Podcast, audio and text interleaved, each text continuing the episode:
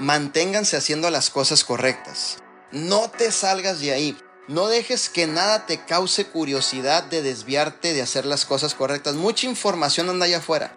Ten cuidado cuando estás viendo el Facebook y te sale una publicidad de un líder que no conozcas y que te dice ser y te asegura que es un crack de la industria y que yo soy el mero uno de la industria. Ten cuidado con eso de irlo a seguir.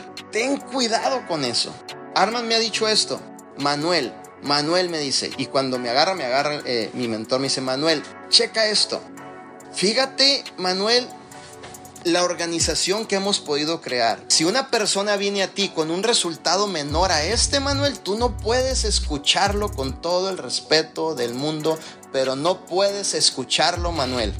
Y yo me quedo pensando, tiene toda la razón. Cuando llegue uno que tenga lo triple que tú has logrado, entonces nos detenemos a ver y escuchar, pero también lo hacemos con estrategia.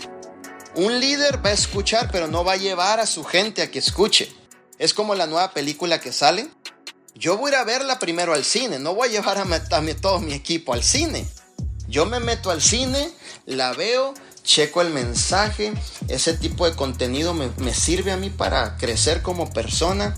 A ver qué más dicen, las escenas son correctas o no. Ok, esta película la comparto con mis líderes. Oye, ¿cómo ven esta película que salió? Mira, yo vi, ah, no, es buenísimo. Oye, ¿qué tal si la compartimos? Sí se puede compartir. Hasta entonces...